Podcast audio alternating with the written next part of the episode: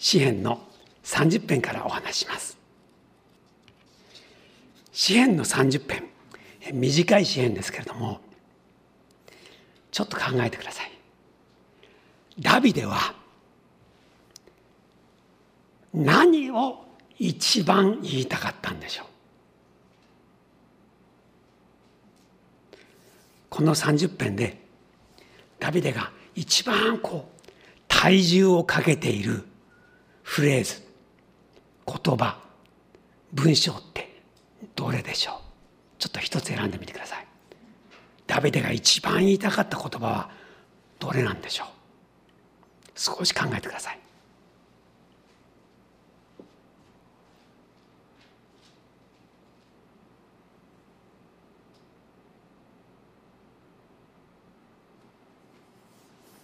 どの説がダビデにとって一番大事だったんでしょうね。何節だと思います？はい。手で表してくれてる人がいますね、えー、12節の表し方はちょっと難しいですよね。えっと5節というのがおそらくダビデの言いたいことでしょう。それと並んで11節もほとんど同じ内容を言い換えていますが11節もおそらくそうなんだと思います。よく20この支援の30編を見ていきますと1節から6節で一塊7節から終わりまでが一塊のように見えます。さらに言いますとその前半と後半が同じような形構成になっていて大事な言葉5節と11節がこの最後の決めの言葉として出てきている。詩篇は、えー、ヘブル的に言うならば平行法と言いましてね2行で同じことを強調させるという言い方をします。そう考えると前半と後半も大きなまとまりの平行法になっていて前半と後半はほとんど同じことを言って強調してるんだってことが分かります。で5節が多分一番大事でしょうね。読みます。誠に見怒りはつかの間。命は恩寵のうちにある。夕暮れには涙が宿っても、朝焼けには喜びの叫びがある。今日はこの言葉一つをぎゅっと握りしめて帰ってくださればそれで十分ですきっとダビデもそう思ったと思いますこの言葉が言いたいために言葉を並べたんだろうなと私は思うんです。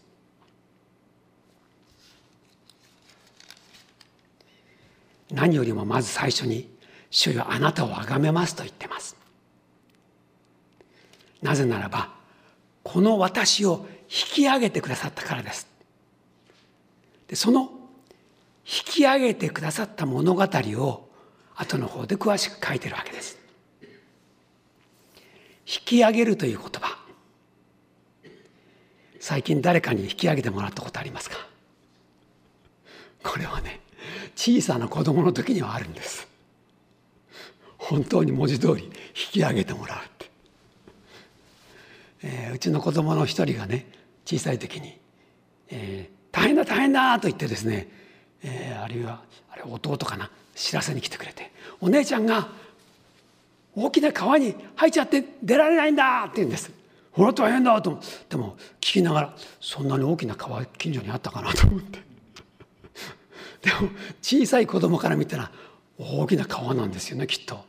で走っていったらね「ほらお姉ちゃんが落ちてる」って言ったらねあのなんていうか手が広げれば届くぐらいの側溝でそこに落ちてるんですが水がこれぐらいしか入ってないんです。それであのそこを渡しているコンクリートのなんて橋みたいなのが何本もあるようなところありますよね。きっとそこをね子供たちと一緒に仲間と「渡れるかい?」とか言いながら渡ったらうまくいけなくて落ちちゃったって。だからほとんど濡れてないんです。で私は笑っちゃいましたね。川に溺れているって入っちゃってるって。大したことないじゃない。それで私は手を伸ばしてヒュッと引き上げることができたわけです。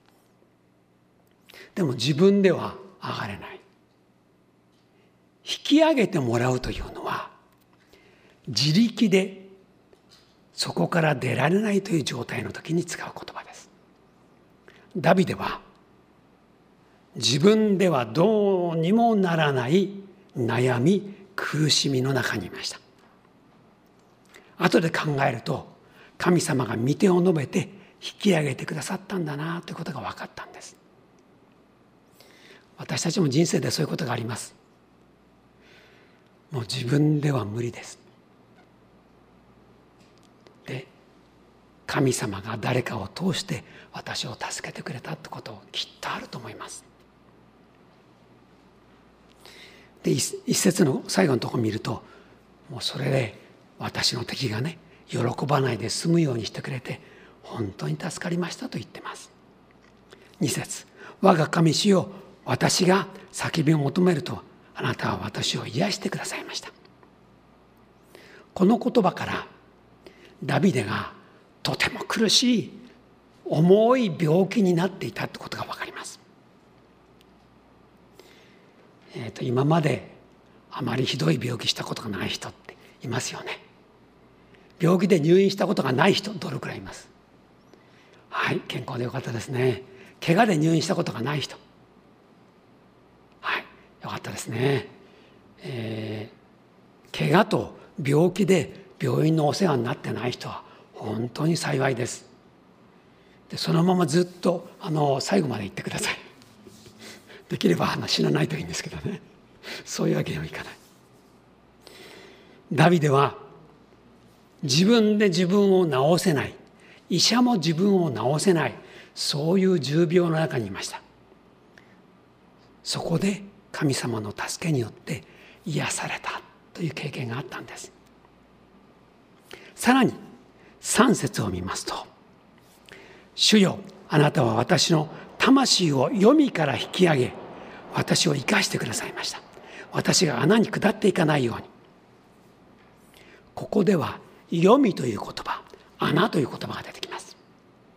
これは自分が死にかけたってことです、えほとんど意識としては五輪中ですと言われるような状態状態だった。それで穴に入る。この穴はねもちろん墓穴のことを指します。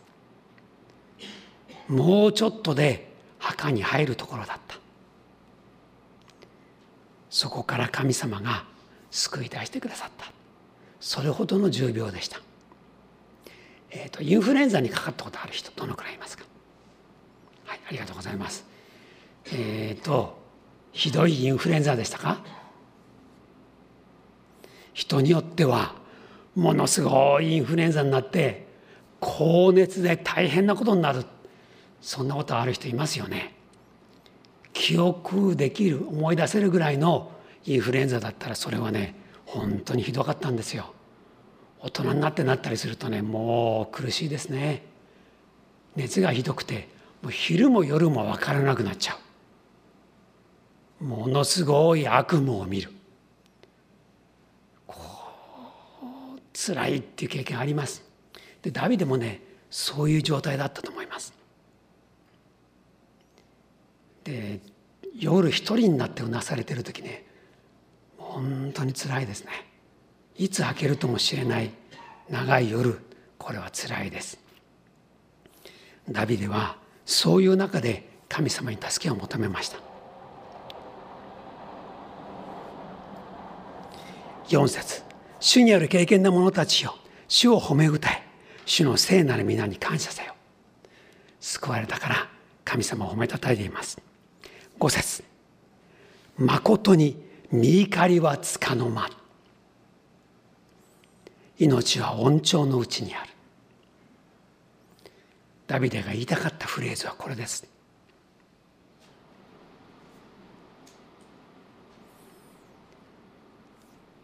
とても不思議な言葉を使ってます。見怒り神様の怒りを受けていたってダビデは言ってます。神様は怒りっぽい方じゃないです。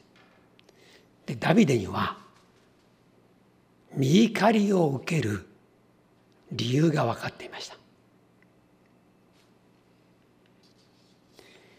これは聖書の中ではねあのダビデが何度かものすごいひどい罪を犯したってことが書いてあります。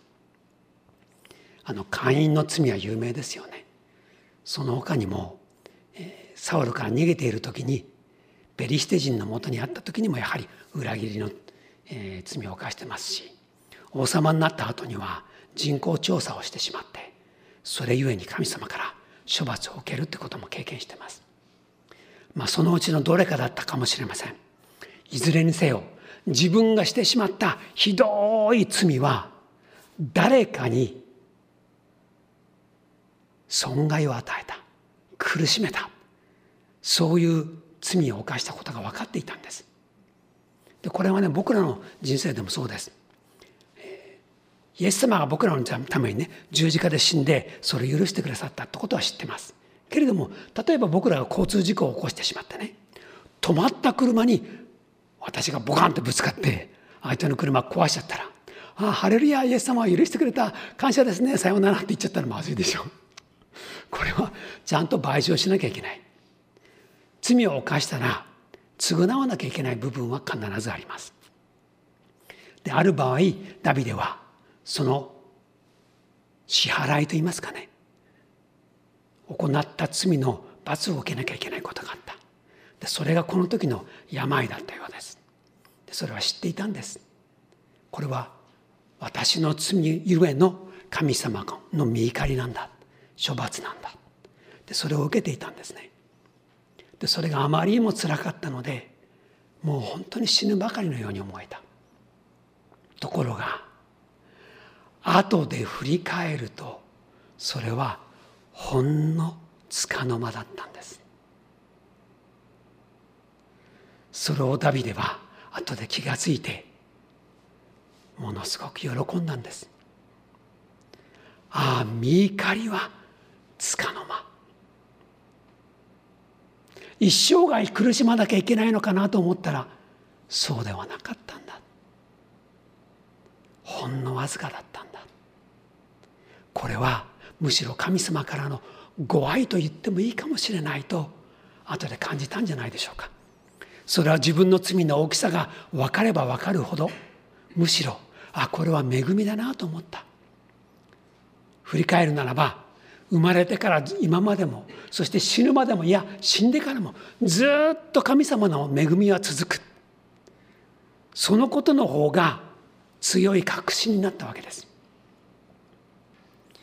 でこの言葉は「見怒りはつかの間だな」という言葉を言ったらちょうどね逆の言葉を言うならば「恵みはずっとだな」って言い換えてもいいと思います。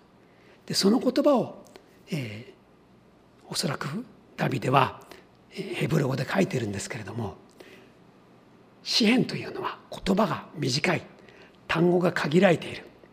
それゆえに翻訳するといろんなあのバラエティが出るんですよね。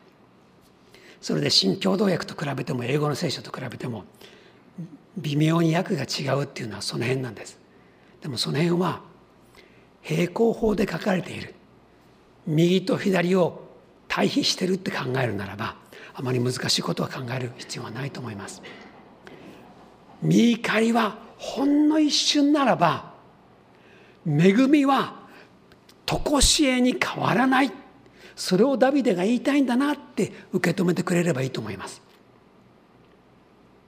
だからここでダビデが強調していることを我々が受け止めるならば今の苦しみはほんの一瞬なんだよ。恵みはずっと続いてるよ。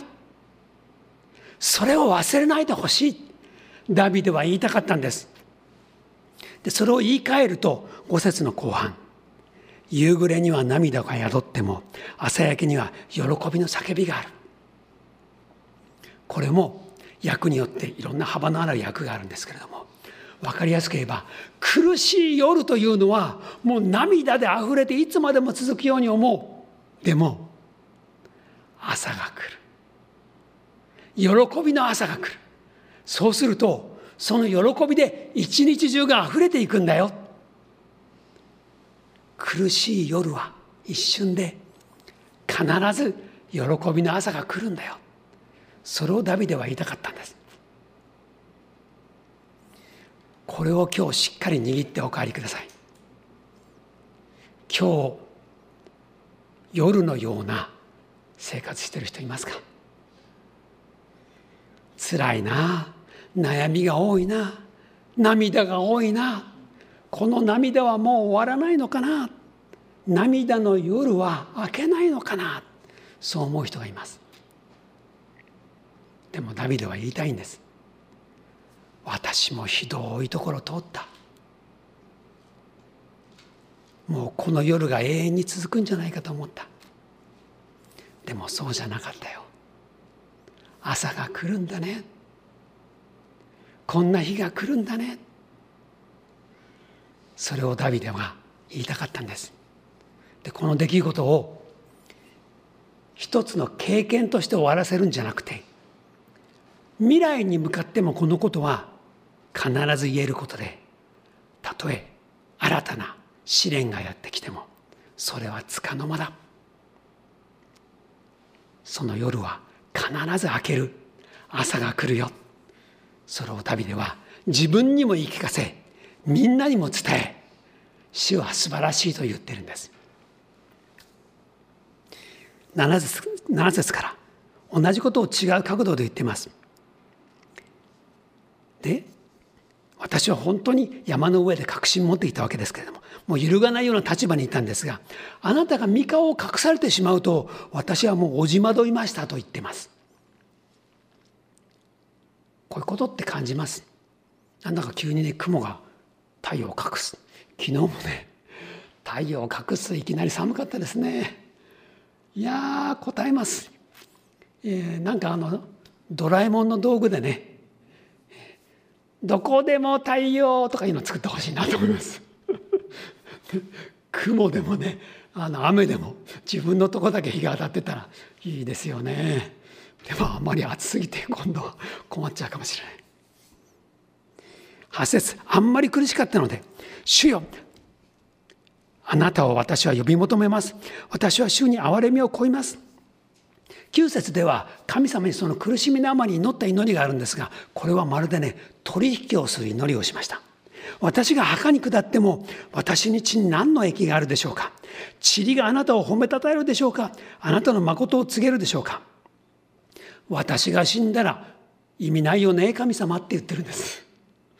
この辺はねなんかね取引ですよ。でしょ？う神様って言ってるわけです。で私が死んじゃったらどうでしょう？一人神様を称える人がいなくなっちゃうじゃないですか。この地上から一人あなたの素晴らしさを賛美する人が減ってしまうでしょう。それじゃ困っちゃうでしょ神様っていうような言い方です。だから私が死んだら塵になっちゃって意味がなくなるので殺さないでねって言ってるんです。でこれは同時に私が生き延びたらずっと神様を褒めたたえますからねって言ってるのと同じです。あなたもそんな祈りしませんでした、えー、先週も話しましたがルターもね雷がもう間近に落ちて「ああ死ぬ捧げますもうお持ちください」って言って祈っちゃったもんだから修道院に入らなきゃいけなかった。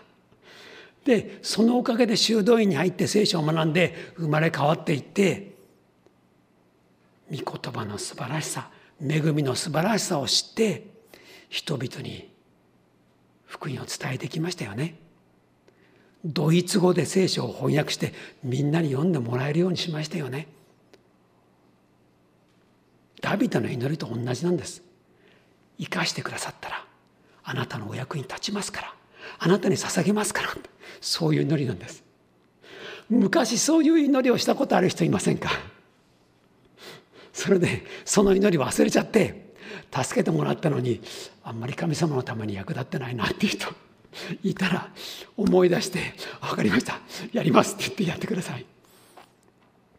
それで10節まだあの、えー、祈りの取引が続いてます。聞いてください主よ。憐れんでください。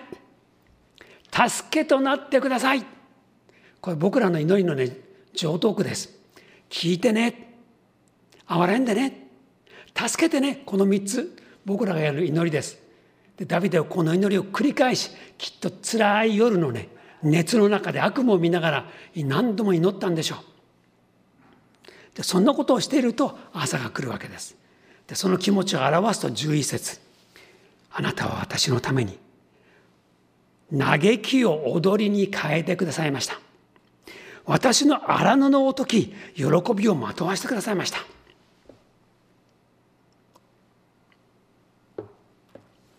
あの試練から立ち直るとね着る洋服が変わるっていう場合があります。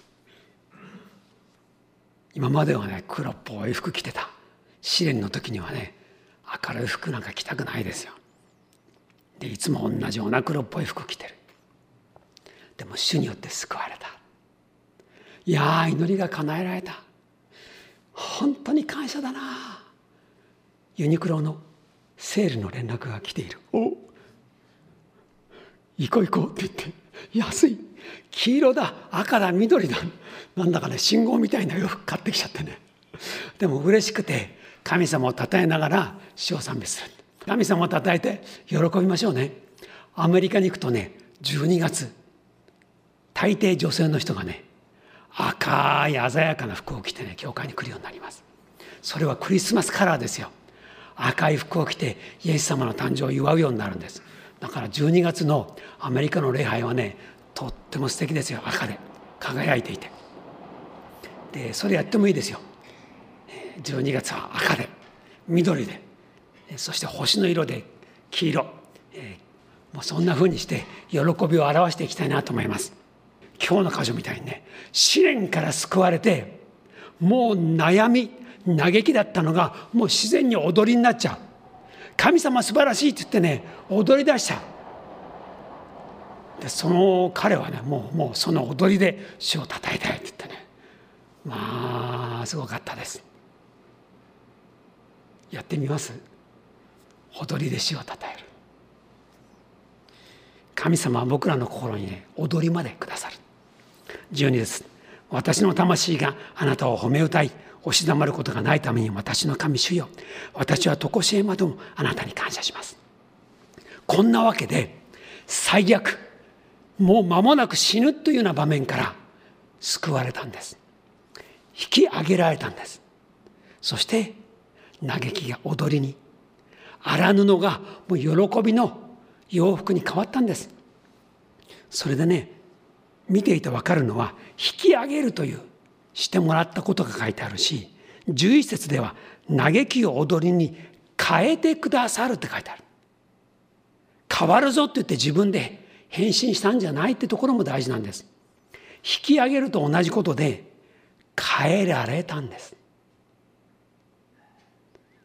僕らは最悪の状況。自分ではどうにもならない。前向きにもなれない。そういう我々を神様は引き上げながら変えてくださるんです。嘆きが踊りに変わるには2つの状況しかないんです。一つは嘆いていて苦しんでいる状況が劇的に変わることが一つ。もう一つは状況は変わらないのに心が神様によって変えられる。別な言い方で言うと信仰が変えられる。内面が主のお力によって変えられる。それによっても僕らは変えられることができるんです。さあ今日これを握ってお帰りください。見怒りはつかの間。命は恩寵のうちにある。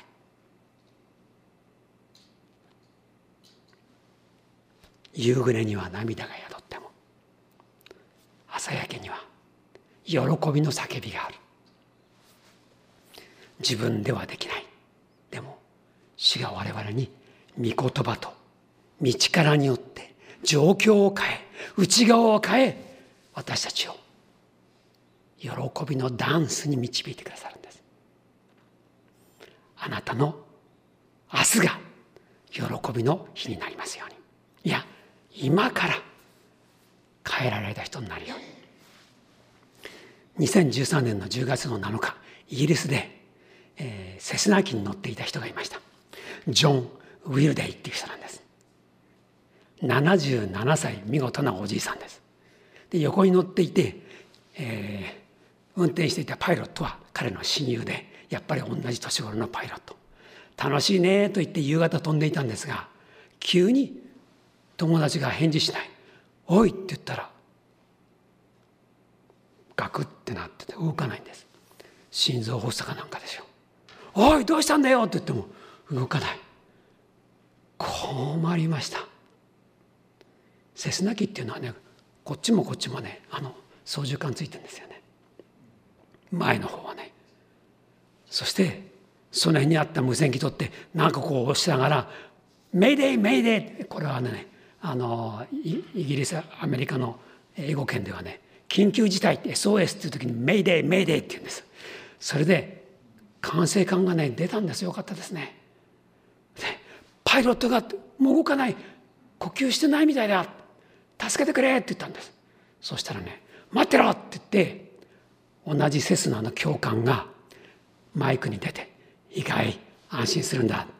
私がいるからね飛行場まで連れてくから私の言う通りやれよ」って言われて「分かりました」77歳のおじいさんが初めて操縦桿を握って右はこうだよ。左はこうだよ、降りる時はこうだよ。と教わりながら飛んできました。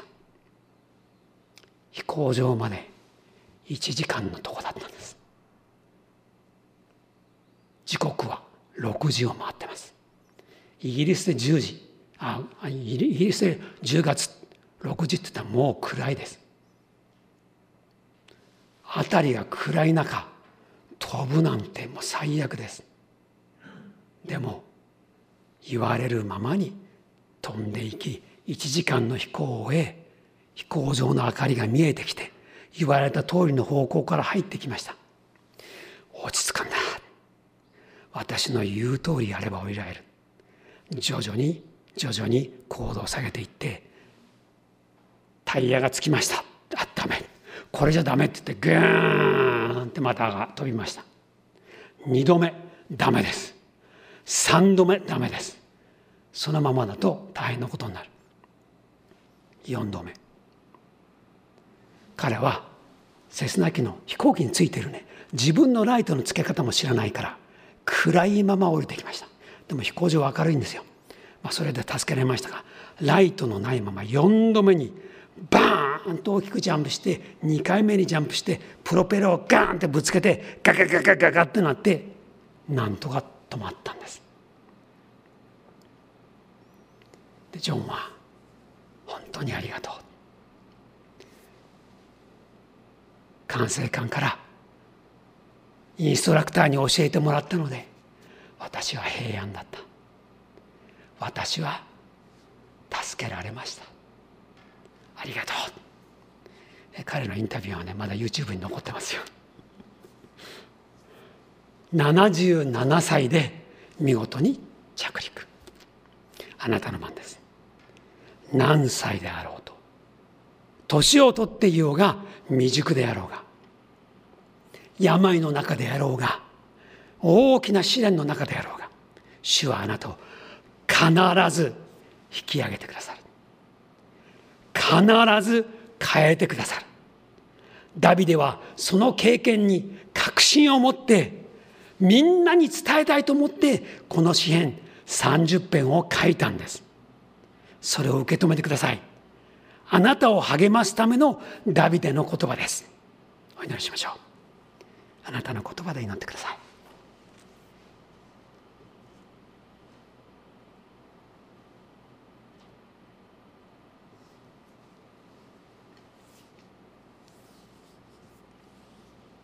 天の父よ。私は弱く力なく自分で自分を引き上げることもできません。自分で自分を治す力もありません。自分でこの失敗や罪の後始末をできないような弱いものです。でも主よあなたはダビデを引き上げ変えてくださいました。私もきっと引き上げてくださると信じます。この夜が必ず終わって朝が来ることを信じます。身怒りはつかの間命は恩寵のうちにある。夕暮れに涙が宿っても朝焼けに喜びの叫びがあると信じます。イエス様のお名前によってお祈りします。アーメン。